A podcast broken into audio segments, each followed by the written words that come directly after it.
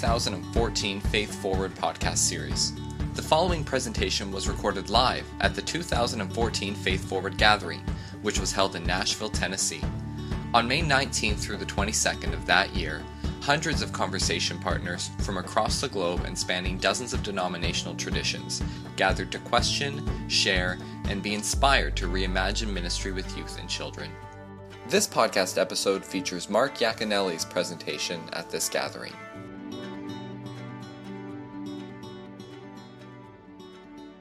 Desmond Tutu, the Archbishop of South Africa, was working on a book. And uh, the president of Emory University in Atlanta knew this, found this out, got word to the, to the uh, Archbishop.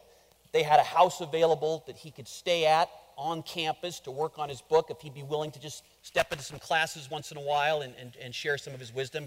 He took the deal, took the house, worked on the book. Second semester, the uh, president decided to push it a little further and said, uh, Would you be willing to teach a whole class? Uh, and so the archbishop thought about it and he said, Yeah, I, I, would like to teach a class. And, but I'd like to do it in the theology school, Candler School of Theology in Atlanta. And he said, I'm, I'm going to call it uh, God's Love. And I want some requirements on this class. First of all, I only want seniors, uh, those people getting ready to graduate, and I want those students who are going into ministry. I don't want academics. I want people going into the parish and are going to be ministers. So they made those requirements. My friend Michael was there, first day of class. The archbishop gets up. They called him the arch. The arch gets up there. And he's starting to talk, and he's pacing, and, and he's, uh, but, you know, he's very sensitive to audiences, and he notices that the students are a little bit restless. They're not really giving him their full attention, they're, they're, they're sort of looking around. Now, these are people who have been formed and trained in school culture. They've been in school their whole lives, uh, this, been to college. Now, this is graduate school. This is an 800 level course. And so, uh, you know, they're looking for the syllabus. And one of them says that to him where's, is, is there a syllabus here? And the arch says, Oh, a syllabus. You know, that has how it's going to be graded, the readings, the tests, how the class is going to function. And he says, Oh, no, there's, there, there's, no, there's no syllabus. And uh, in fact, there's, there's no readings, uh, there's no assignments, there's no tests. And what I thought I'd do is I'm just going to give all of you an A. Well, this really caused a tremor through. this sounds like communism. we don't just give everyone an A. And the archbishop kind of noticed this discomfort and he said, You know, God has very low standards. Very low standards. And so I will too. I'll just have low standards. Everybody gets an A. And he says, here's what we're going to do in this course. All we're going to do in this class is I'm going to tell you stories where I encountered and experienced and knew God's love. And then I'm going to invite you to remember and recall and tell stories about when you encountered and knew God's love. And he said, Here's why. I know many of you have taken uh, exams in church history and church doctrine and hermeneutics and Greek and Hebrew, all this kind of stuff. But if you leave this seminary and you don't know God's love in the marrow of your bones, you leave this institution with nothing with nothing. Today, the focus is on rhythm. And, and immediately that conjures up spiritual practice, spiritual disciplines. In other words, another reason to feel guilty and fill yourself with self hatred and self loathing. Your whole life, for those of you who've been in the church since you were a child, you've been told, you know, you should have that morning devotion time. Just 10 minutes, just five minutes. Just one minute. Anything. You're right. You set the alarm and you have the devotional book you've bought, and then you had you thought maybe that's not the right book, and so you bought another book, and then you have like seven books there, and the magazines, and the thing that pops up on your phone now, all these things for 30 seconds. and we're not doing it. And we're not gonna do it. And so the worst thing that could happen is for you to leave today feeling like ashamed and feeling worse than before you came. Right? That, that, that, I, that I'm not doing the spiritual disciplines. I'm not climbing the Jacob's ladder. I'm not getting anywhere. I'm not reaching spiritual perfection. I'm the same mediocre, troubled, afflicted uh, human being that I was when I got here, you know? We, we can do that to ourselves. And what I want to tell you is, first of all, that spiritual, keeping a rhythm, a spiritual practice, a discipline, um, it's just remembering. That's all. It's just remembering God's love. What helps you come alive? What helps you be yourself? See, I trust every human being already has a spiritual practice. You just never called it that before because it wasn't in some book. You have some way that you retreat from the habits and routines of your life and of your thinking. Some way you, you, you, you withdraw from the harriedness and hypnotic uh, distractions of this culture. Some way you come back home to yourself. Maybe it's playing piano in an empty church. Maybe it's driving in the car with everything turned off the phone, that little solitude as you travel through. Maybe it's sitting in the backyard and drinking your coffee, some way that you come home and you allow God's presence to sort of rise up and come over you. You know, that's what this is. And Jesus doesn't have a morning devotion, at least it's not recorded. He's not getting up and reading scriptures every morning. We don't see have any recording of that. He uh, seems to follow some rhythm that every once in a while he realizes I need rest. I need to remember. I need to withdraw. I need to uh, uh, get renewed. And so he goes to the lakeside once in a while, or he goes into the wilderness, or he goes up on the mountain, or he gathers with close friends, and he allows himself to remember again oh, yes, I am God's beloved. And that love comes over him. And when we do that kind of withdrawing, you know, it's just a remembering. It's the last line in Matthew, right? Is remember, I am with you always, even till the end of the age. And we have that commandment, that strange one. We understand don't lie, don't kill, that kind of stuff, don't steal. And then there's that weird one take a day off. It's not a suggestion, it's one of the 10 big ones. About every seven days, every six days, take a whole day off. Just sleep in nap, read, eat good food with your family, hang out with friends, go out into nature. Reflect a little bit on your life. Let go of all the roles you're playing. Let go of the habits and routines. And remember, and remember who you are. You need that. In fact, I'm going to make it a commandment that you take that day off. Don't kill people, take a day off. It's that serious. And it's sort of implied there if you don't take a day off, you may start killing people. So we're making it one of the ten. Right? What, what this is all about, you know, all this, the music and the rituals and the speakers and all this stuff, we're just trying to uh, carry within us some freedom some warmth, the fruits of the Spirit generosity, kindness, joy, self discipline, all these things. We're trying to carry it in our bones, in the marrow of our bones, this kind of freedom. And what do young people and children need? They need living adults, free adults, free human beings to look towards, who befriend them, who remind them of that sacred freedom that's in them. And so, your greatest work is to get free, is to find the ways out of the prison that we've created, this world that T.S. Eliot said is distracted from its distractions by its distractions. Right? This hypnotized world. You're trying to get free. And so, this remembering that Tutu talks about, this withdrawing that we see Jesus do, is, is a kind of permission giving. You have to give yourself permission to every once in a while have a Sabbath. Take a break. Turn off the electronics. Allow God's presence and warmth to come over you. And the reason we resist is because, and, and we do resist it all the time, is because when we slow down, we start to feel.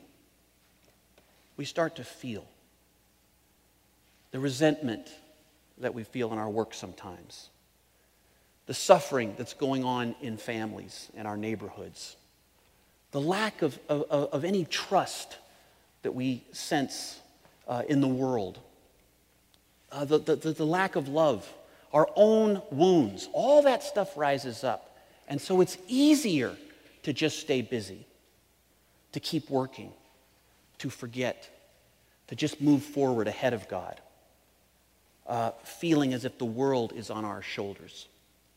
Right? So, so the work and part of your calling, this is actually the core of your calling, is to allow God to love you. That's part of your work and struggle. No one is slowing down. No one is remembering. No one is moving beneath the uh, uh, uh, hyperactivity of this culture. And part of your call, you remember it, right? I don't know when you became into this faith, you were a child or an adolescent or something. It was never about the job, it was about this intimacy that came up over you. It was about suddenly, uh, when, when, when you recognized the presence of God in the world, everything went into color. Another dimension opened up. There was a, a, an enchantment to the world. And you didn't have to have a prayer practice. You would lay in bed at night and you would look down and you would notice your heart praying. It just did. Simple, beautiful prayers. I want to be good. I want to be like you. I want to love more. I want to be free. Remember that? And so when you went into these jobs that we're all playing, or volunteer positions in a church, it, it, was because you wanted more intimacy with that presence. You wanted to hang on to that source of compassion and love. You wanted to become more free, more alive, more yourself, more transparent to others. And so you thought, I'm going to go work in the church where there's other people who gather in those staff meetings and pray for one another and, and allow God's presence to come up and, and we can be transparent and honest and, and, and gather. It's like gathering around a little wellspring of love. And so you walked in there. Finally, your first staff meeting. These are other people like me who long to know God's presence. And you had your little prayer list and the things you wanted to talk about. And all of a sudden you sat there, and one guy says, you know, uh, on the back of every room, I've laminated a seating chart of how the room is to be set up. It's not hard, folks. It's not hard.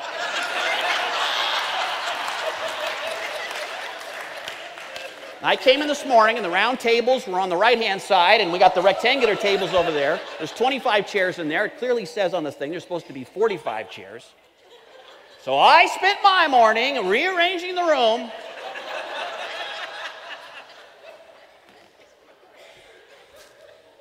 I'm like, what the hell's going on here?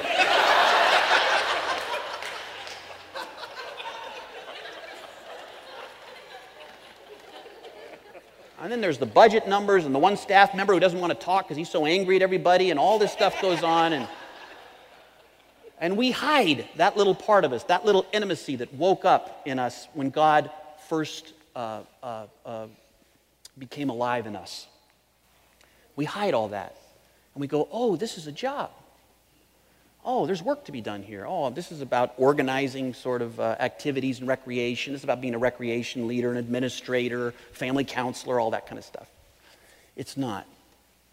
That call that you first heard is the real call. This is about intimacy with God. This is about remembering. This is about allowing God to love you. This is about sitting in a staff meeting like that and grieving. And grieving the lack of transparency, the lack of honesty, the fact that you can't tell the truth there because it's unsafe. And so you sit there and you grieve. Right? And you allow yourself to move into that place that Jesus felt on the mountain, the tears that he had to allow to move through him so that he could go back onto the street and carry more. This is what this uh, spiritual life is about. That's our work. And it's work to do that, to move into that place of knowing. You know, this is the soul. See, we step into our souls every once in a while and remember. That's what Tutu was inviting us to do. And the soul is the place that knows God. It doesn't, it doesn't believe in God. There's a knowing in you.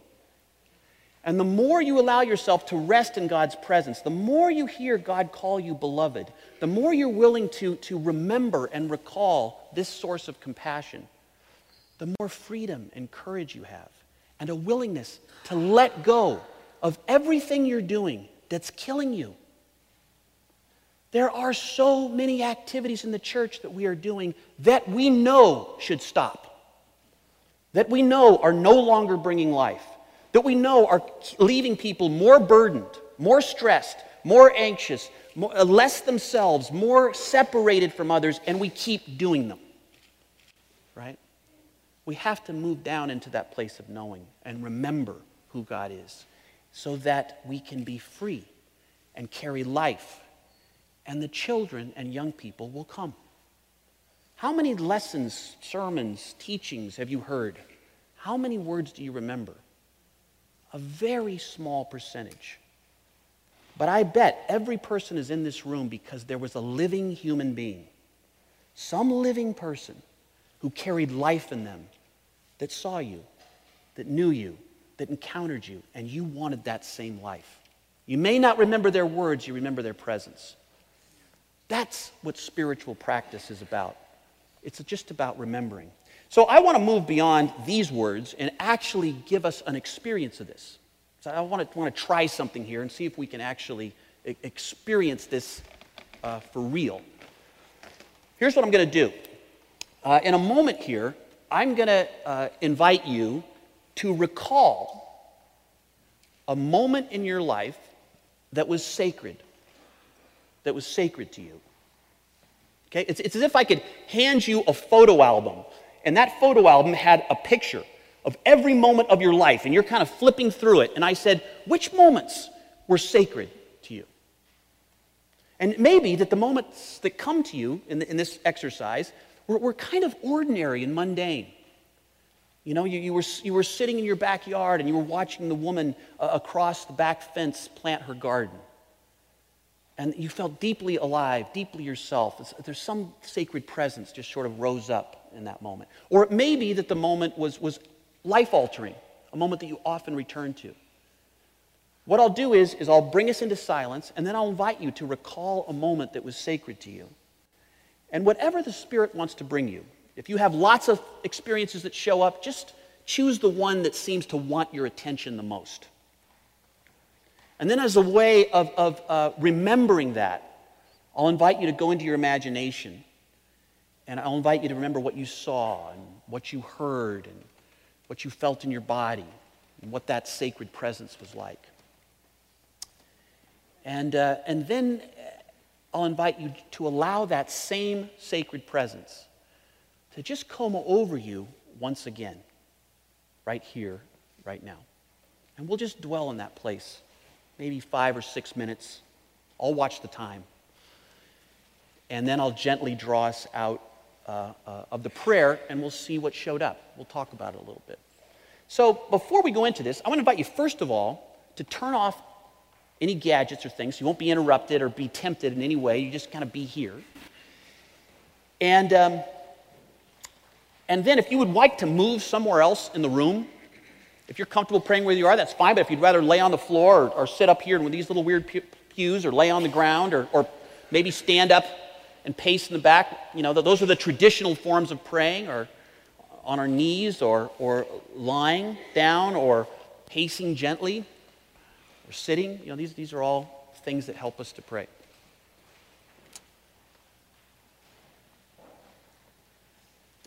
And then as we. Uh, as we sort of begin to, to relax into this prayer, I just want to invite you to close your eyes as a way of letting go of all the visual distractions. And just for a few moments here, uh, just allow yourself to attend and notice your own breathing. Just this little work this little prayer that the body does beneath all our activities, all our thinking and worrying. And just follow your breath.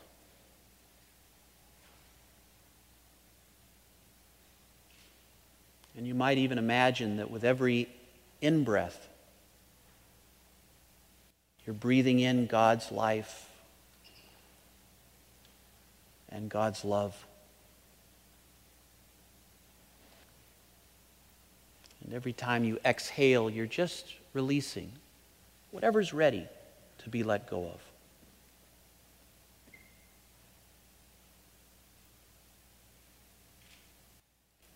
And as we just rest in this silence,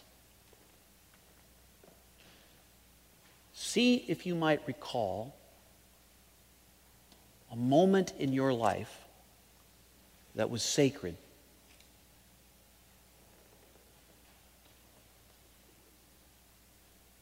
Some moment of joy or connection,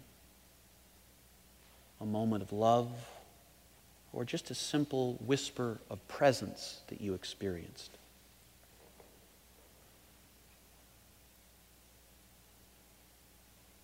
And if various experiences come to you, just choose the one that seems to want your attention for the remainder of this prayer.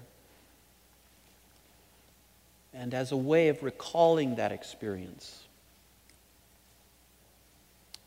I invite you to use your imagination as a way of returning back into that moment. What did you see in that experience? What were the colors? And what did you hear in that moment? What were the sounds?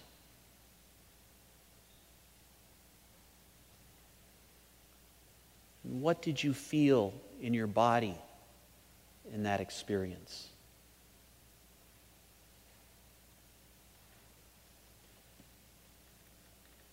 What emotions were present?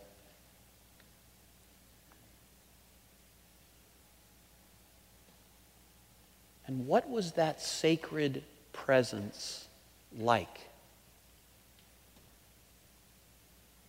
What was that sacred presence like?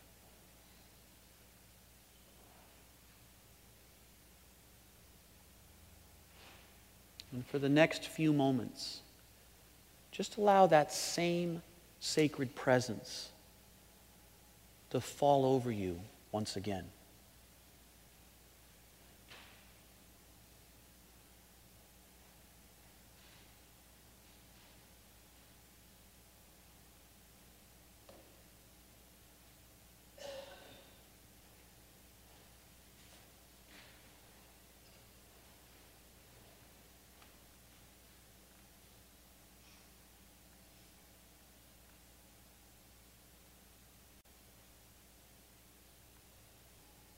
And then as we dwell in this sacred presence,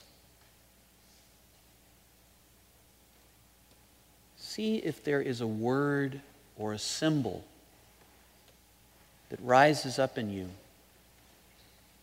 that expresses what that presence was like.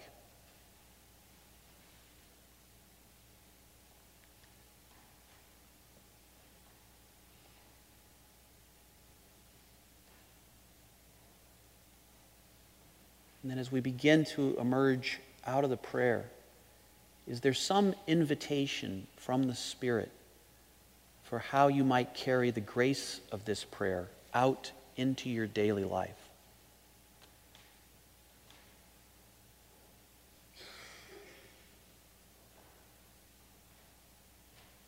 And then simply allow gratitude to come over you for whatever has occurred within your prayer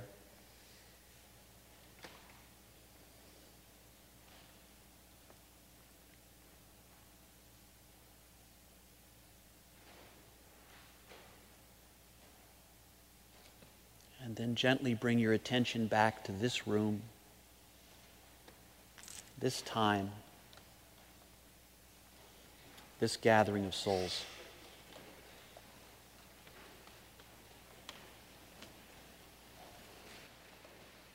If, if you saw your life as a landscape, these moments are little wells, they're well springs, and you can go back to them and still draw water. You can still draw water. There's still more to be given in those places. And often they happen and we keep moving. It's, it's, so we have these moments of an inbreaking where the kingdom of God is suddenly here, right now. And, and, and all the brokenness dissipates just for an instant. And, and the invisible world becomes visible. It shows up, and we know it. There's, there's, no, there's no trusting it, it's here. We just know this is it. This is what all the praying, all the struggle, all the suffering, all the praying has been about. It's right here. I want to invite you just to give me a word, and, and I'll repeat them, and, I, and, and so we'll just kind of popcorn this, and they're going to type it up here.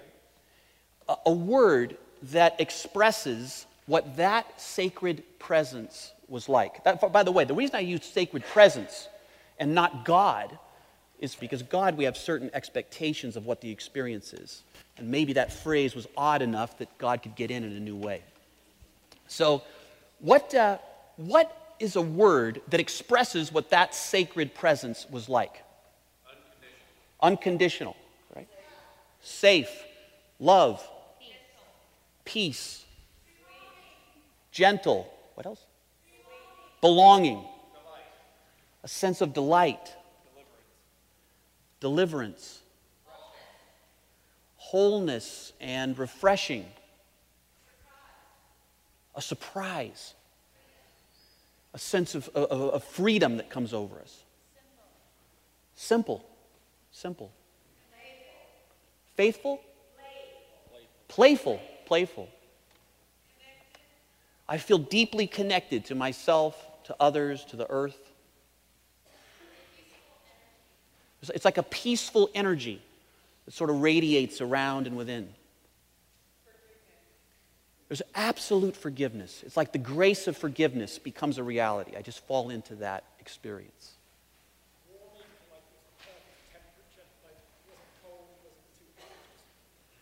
You, feel, you actually feel a warmth. It's like this warmth comes over you. Yeah. Wrestling? Yeah, this sense of wrestling that starts to show up with my own nature and God's nature. Mm-hmm a reassurance. Kind of the anxiety ceases, and I feel reassured who I am. It's like a miracle. It's just utterly out of this world and sh- breaks in. A miracle. Okay. Embraced.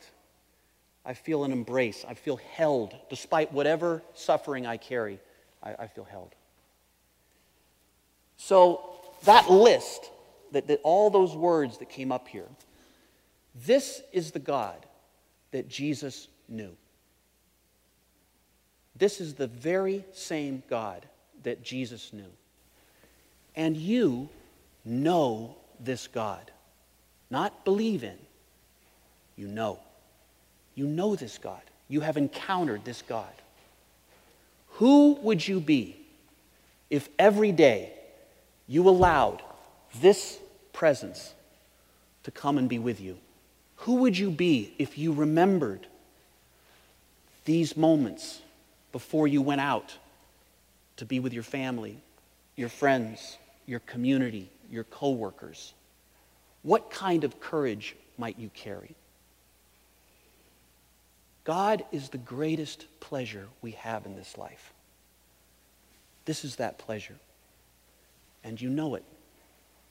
So trust what you know is true and let go of the rest.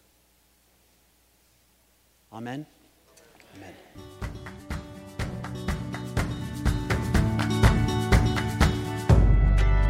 Contents of this podcast episode are reproduced by permission of the presenter and Faith Forward under Creative Commons Attribution, Non Commercial, No Derivations copyright. The Faith Forward podcasts are produced by Dave Csinos.